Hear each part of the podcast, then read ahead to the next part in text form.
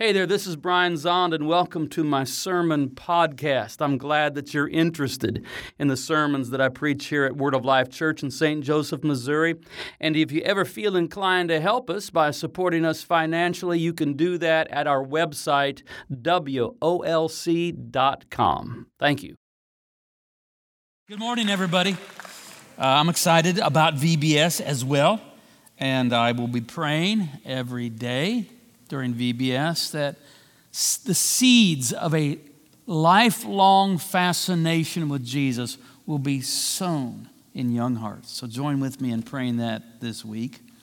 Um, well, this past week, I've been doing a lot of things, been productive. One of the things that I, I got done this week was I finalized my selection for the fifteenth season of Finding God in the Music. Uh, it's a big secret. There'll be some surprises. There'll be some surprises. Uh, all of the music comes from albums that have been released within the past ten months. So uh, I'm staying current, baby. I'm not, you know, I'm just not over in the oldies section of the radio. All right. Uh, but that's not what we're up to today. Right now, we are continuing by uh, looking at this fabulous story in the Old Testament that is the book of Ruth. In the year four fifty-five B C, as Jewish exiles were returning to Judah, Ezra, the high priest, and Nehemiah, the governor, enacted an aggressive separation policy requiring Israelite men to divorce their Moabite wives and banish the children born of those marriages. Now, this policy was a literal application of the Torah edict that declared that no Moabite would be admitted to the assembly of Yahweh. This prohibition was applicable to a person who had even a single ancestor, a single Moabite ancestor going back ten generations. So in other words, if you had a if you had a great great great great great great great great grandparent who was a Moabite, no soup for you. You're not getting into the assembly of Israel. Thus, the book of Ezra ends with the list of one hundred seventeen names of Israelite men who divorced their Moabite women and their Moabite wives and banished their children.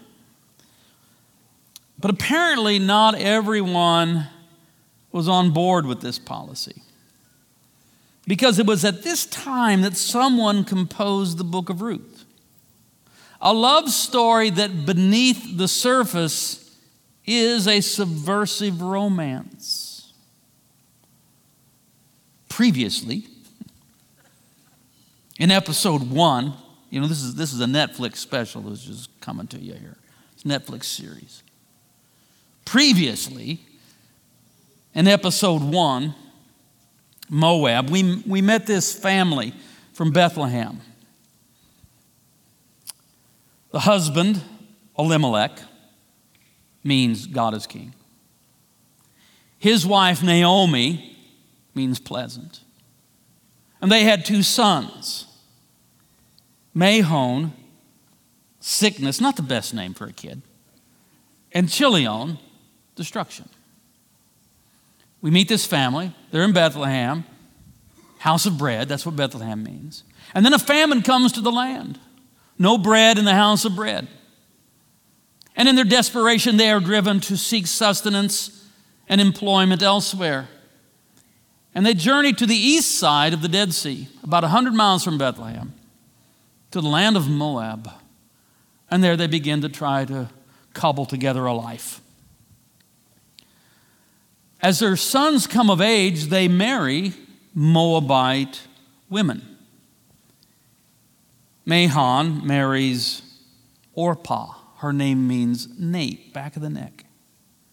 And then the younger, Chilion, he marries Ruth. Her name means friendship. So we have this, this nice integrated family there in Moab when catastrophe strikes. In short succession, all three males in the family die. Elimelech dies first, and then Mahlon dies, presumably of sickness, and then Chilion dies, maybe of some kind of accident, and now suddenly we have just these three widows. Naomi and her two Moabite daughters-in-law. Ten years or so has gone by, and the famine's over in Bethlehem. Naomi decides, there's nothing for me here. There's too much pain here. I'm going back home. And her daughters-in-law to say, well, we're going to go with you. We're going to go with you. And so they set out together to return to Bethlehem. But then at Naomi's urging, Orpah turns back. Naomi says, my daughters, I have nothing for you. You should go home to your people. You should go home to your mother's house. You should return. And that's when, that's when Orpah kisses her mother-in-law and then turns around and goes back home. And the last thing that Naomi sees of Orpah is the back of her neck. That's her name. Ruth, on the other hand, clings to her mother-in-law, Naomi, and says, no, I'm not going back. Where you go, I'll go. Your people will be my people. Your God will be my God. Where you live, you all live. Where you die, I'll die. Where you're buried, I'll be buried. And so Ruth continues the journey with Naomi. Ruth one twenty-two. So Naomi returned together with Ruth the Moabite, her daughter-in-law, who came back with her from the country of Moab. They came to Bethlehem at the beginning of the barley harvest. Episode two, Bethlehem. Naomi and Ruth return to Bethlehem. I mean, for Ruth, I mean, for Naomi, it is a return. But for Ruth, is, we say they returned. It's not a return. Not for Ruth. For, for Ruth, this is a risky journey into the unknown. Ruth arrives in Bethlehem as the ultimate outsider. She's Ruth the Moabite. And according to Torah law, she has no possibility of gaining full acceptance into the assembly of Israel. So it's a risky venture into the unknown. She arrives as the ultimate outsider. Now, in the ancient world, there were very few options for widows to make a living, especially widows that had no family. So widows and orphans were the most vulnerable people in society. They were just always on the uh, the, the They're just always teetering on the edge of utter ruin. Widows and orphans. Thus, for the Hebrew prophets, care of widows and orphans was at the center of Yahweh's prophetic justice. One of the social provisions for widows and orphans in that society was to allow them to glean in the fields at harvest time. Leviticus nineteen nine. When you reap the harvest of your land, you shall not reap to the very edges of your field or gather the gleanings of your harvest. You shall leave them for the poor and alien. I am the Lord your God. So, you know, it's harvest time. You're going through your field. You're reaping the harvest, but you don't get it all. You can't go back a second time. What, what is kind of missed? That's left in the field for the poor. And, and you can't, you can't uh, reap all the way to the corners of your field. You leave the corners, and if you miss a little bit, you, you leave that for the poor. This is, this is part of the social safety net established by God in the life of Israel. More than that, Deuteronomy, Deuteronomy twenty-four nineteen, when you reap your harvest in your field and forget a sheaf in the field, you shall not go back to get it. It shall be left for the alien, the orphan, the widow, so that the Lord your God may bless you in all your undertakings.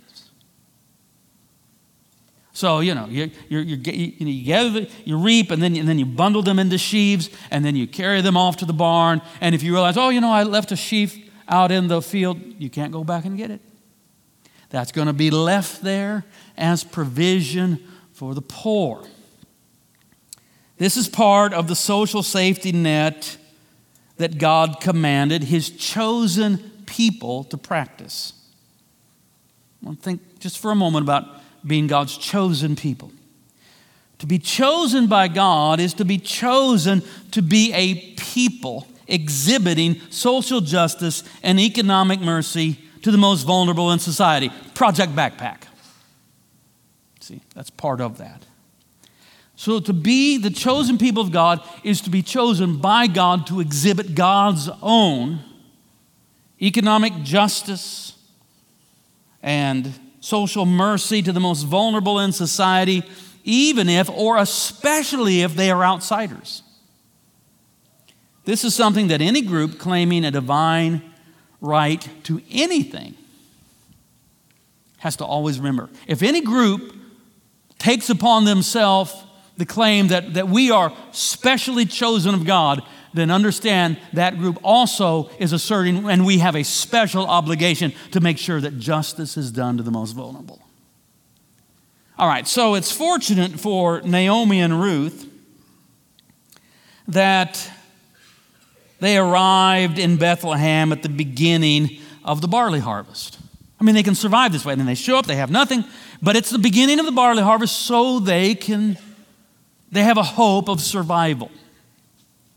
Now, Ruth, being the younger and more vigorous of these two widows, she's aware of this policy, and she volunteers to go out and to glean in the fields during the barley harvest. Ruth chapter two, verse three. And it chanced that Ruth came upon the field of Boaz. It chanced, by chance, perchance. Ruth walks out the door. She's, perchance she arrives in a field belonging to Boaz. Now, as our story unfolds, we are going to begin to suspect that more than chance is at work here. But here's the thing. As we live our lives in real time, we usually cannot distinguish mere chance from divine providence. It's, it's only in retrospect. It's only after you've gone through that and you look back and go, oh, I thought I would just, I thought it was just perchance, but I see the hand of God. Come on, how many of you know, yeah, that I, I didn't know it at the time, but I was being guided by God. In the fury of the moment, I can see the master's hand in every leaf that trembles and every grain of sand. Perchance, she comes to the field belonging to Boaz. Who's this Boaz? He's just entered our story, Boaz. Well, he was a prominent, wealthy, somewhat older landholder in Bethlehem. He's well respected, he's wealthy, he's well known, and he's Uh, let's say he's, he's, he's entering his forties. And pertinent to our story, he's single. He's unmarried. I don't know how this one got away. He's prominent, he's wealthy, well-respected. Now he's in midlife and he's not even married. Hmm. Uh, we know that the names all mean something in this book. Boaz, his name means strength. Strength. He's a strong man, strength. Boaz was the name of one of the two pillars in front of the Temple of Solomon. They have these two massive pillars, Jachin and Boaz, meaning he will establish and strengthen. So that's his name. He's a prominent man, a wealthy man, middle-aged man, a strong man. And it's that field, a field belonging to Boaz, that Ruth, perchance, arrives in. So the, the harvest is going on. They're already working. The workers are hard at it. They're working at it. And then, and then Boaz arrives. You know, he's got his supervisor. He's got his workers. And, and Boaz arrives in the field to oversee everything. And uh, he greets his workers. He's a pious man. He says, "The Lord be with you. The Lord be with you. The Lord be with you." And they answer back, "And the Lord bless you. The Lord bless you." Boaz is there to make sure everything is done. He's overseeing harvest. This is an important time. Got to get, got to get it in. And he's checking in with his supervisor and seeing how things are going. Boaz is looking over his fields. And he says to his supervisor, Who, who's that young woman over there? Uh, she has caught his eye. Who is, who is that young woman over there? Supervisor says, "Oh, that's the Moabite. The Moabite." How many Moabites are there in Bethlehem? One. That's the one. The Moabite. You know, that's the Moabite. You know, you know the story. Remember, remember Elimelech and Naomi and their kids went off to Moab and then and then they all died. I mean, all the guys died. Well, this is This is the widow of Elimelech and Naomi's youngest son, Chilion. Ruth the Moabite. She was here early this morning. She asked me permission to, to glean in the field. I said, "Yeah, you can glean here." And I tell you what, she has not rested all morning. She just had it. She just had it. She hasn't rested all morning. Okay. Boaz is supervising the barley harvest in his field. A little while later, he goes over to Ruth. "Hello, I'm Boaz. You're gleaning in my field. You're most welcome here. In fact," Boaz says, "throughout the harvest season, you don't need to go to any other field. You just stay... You just stay in my field. You don't, you don't need to go to any other fields. Just stay right here in my field. And you just you just follow." You know, she she's I understand, she's not a reaper. She's not working for Boaz. She is just allowed the social welfare of picking up what the reapers leave behind. She says, you just, you just follow my workers. And I'm going to tell them not to harass you. I'll tell them." Because, you know, you can imagine, you can imagine young women, vulnerable, widows, whatever, gleaning in the fields, farm hands. You can understand that they could be probably at times subjected to vulgar insults and all sorts of things. So Boaz says, "You know, don't worry about it. I'm going to talk to my workers. I'm going to tell, nobody's going to bother you. You just stay right here. Oh, and Ruth, when you get thirsty, see over there? See those, those water pots over there? Those are water pots that we have brought into the field for the workers. You just, you just help yourself to it. Just, you know, you don't have to ask permission. Just go over there when you're thirsty and you need a drink. Just go over to those water pots and you can, you can have a drink." And Ruth bowed and she said, "Well, thank you, but how has a Moabite found such favor in your eyes?" Boaz says, "Oh, I've heard about you. I have been told all about what you have done for your mother-in-law since the death of your husband. How you left your father and mother and your homeland and came to live with a people that you did not know before." Hold on. This has, this has a familiar ring to it. I've heard something like this before. I mean, this someone leaving their father's house and their kindred to go on a journey to a land they did not know before? Does that remind you of anything? Does that, does that perhaps remind you of Abraham, who God called to leave his house, to leave his family, to leave his kindred, and go to a land that he did not know? Does this remind you perhaps of Abraham? Well, it should. It's intended to remind you of Abraham. Now, I don't want to give too much away because I'm, we'll just let the story unfold as it unfolds. So I don't want to give too much away, but I will just drop a hint. If Israel has its patriarchs, Israel also has its matriarchs. That's all I'm saying. Then Boaz speaks this blessing over the young Moabite woman who has come to glean in his field.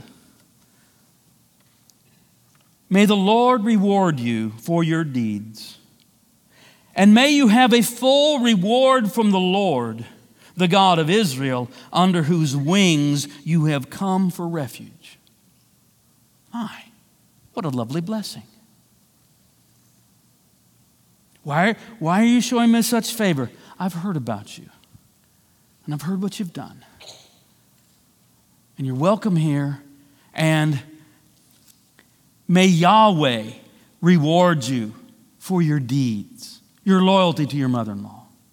And may you have a full reward from Yahweh, the God of it. A full reward, not a partial, not second class. May you have a full reward from Yahweh, the God of Israel, under whose wings you have come for refuge. Well, Boaz, he's not a theologian, he's a farmer. But he seems to have a generous theology about the God of Israel. Maybe a bit more generous than Ezra and Nehemiah. Something to consider.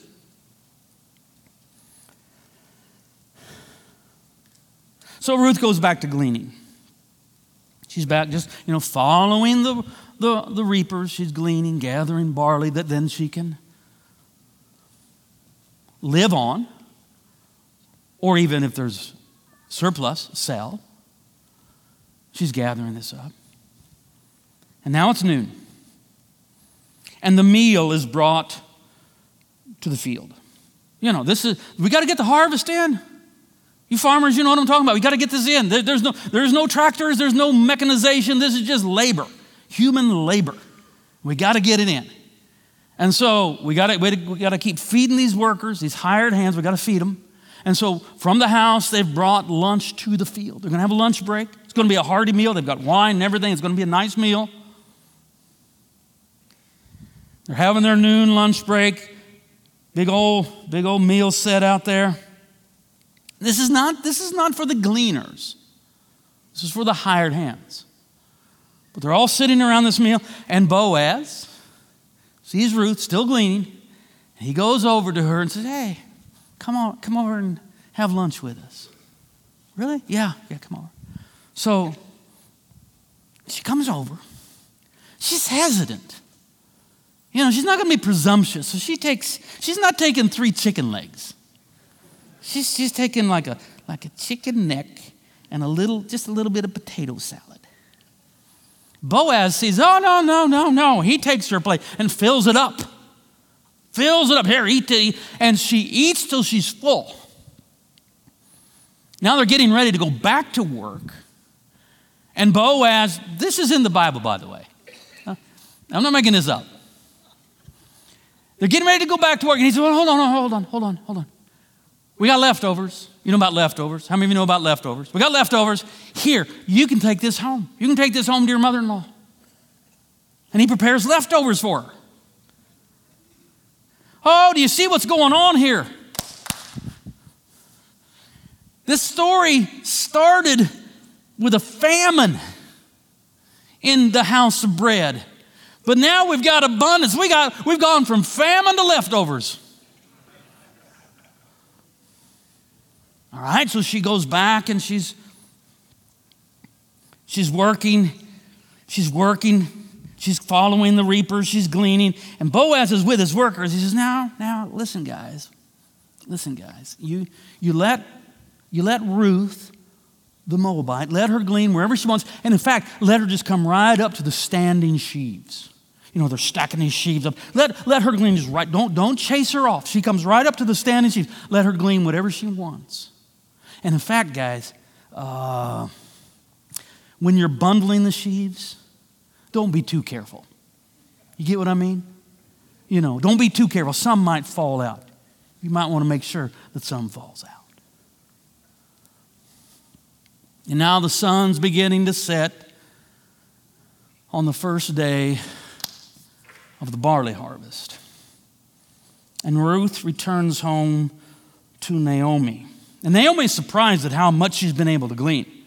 She's, this is, this is more than they will need. They'll be able to sell some of this.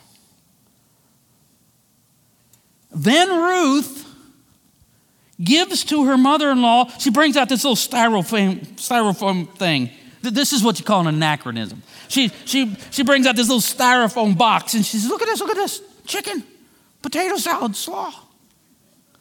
What is this? Leftovers. You got left. I got leftovers. They invited me to have lunch. Where in the world did you glean? Well, I went down, turned left, went down the road, and I came to this field. I asked the supervisor. He said I could glean there. And then pretty soon the owner came, and he said, just stay in this field. And then, and then lunch came, and the owner invited me to come over and have lunch. And they gave me all I could eat. And then they picked up this little, this little styrofoam box to bring home to you.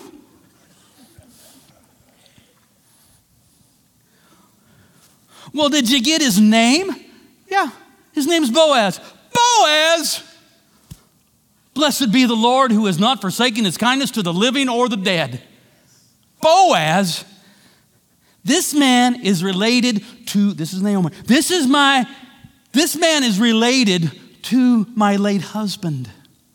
He's one of our redeeming kin. He could be our salvation. Ruth. He could be our salvation. Well, okay, but Boaz told me not to go glean in any other fields. No, you're not going to any other fields. You're staying with Boaz. And so as Ruth had clung to Naomi, now Ruth clings to the fields of Boaz. Through the barley harvest, and then through the wheat harvest, four months. Four months go by.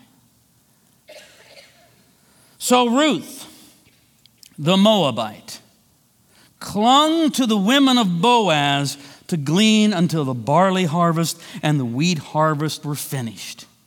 And she lived with her mother-in-law. That's the end of episode two. Episode three, Boaz, begins next Sunday. You don't want to miss this one. Um, most of episode three takes place late at night at the threshing floor of Boaz. Our subversive romance is about to heat up, folks. That's a little preview. You don't want to miss it. So Ruth is the story of how a foreigner finds refuge under the wings of the God of Israel. And this is the God who is fully revealed in Jesus Christ. And it is Jesus himself who invites you to his table. Come on now. Maybe I'll preach a little. I'm just trying to tell stories. Maybe for two minutes I'll preach. Jesus is your Boaz that sees you all off by yourself thinking you're an outsider. He says, no, no, no, no, come on, come on, come, to, come on, come over here. Hey, come to my table. Come to my table. Partake of the bread, partake of the wine. It is my life. It communicates to you my own life. You're empty. You're not making it on your own. So I have prepared a table for you to share with you my flesh, my blood, my life. Jesus is your Boaz. I says, no, you come to my table. You are welcome here. Amen. Stand up with me. And let's get ready to come to the table of Boaz, I mean Jesus. Let's begin first by confessing our faith. I believe in God, the Father Almighty, creator of heaven and earth. I believe in Jesus Christ, his only Son, our Lord. He was conceived by the power of the Holy Spirit and born of the Virgin Mary. He suffered under Pontius Pilate, was crucified, died, and was buried. He descended to the dead. On the third day, he rose again. He ascended into heaven and is seated at the right hand of the Father. He will come again to judge the living and the dead. I believe in the Holy Spirit, the Holy Catholic Church, the communion of saints, the forgiveness of sins, the resurrection of the body, and the life everlasting. Amen. Now let's confess our sins and receive the Lord's pardon. Most merciful God, we confess that we have sinned against you in thought, word, and deed, by what we have done and by what we have left undone. We have not loved you with our whole heart. We have not loved our neighbors as ourselves. We are truly sorry and we humbly repent.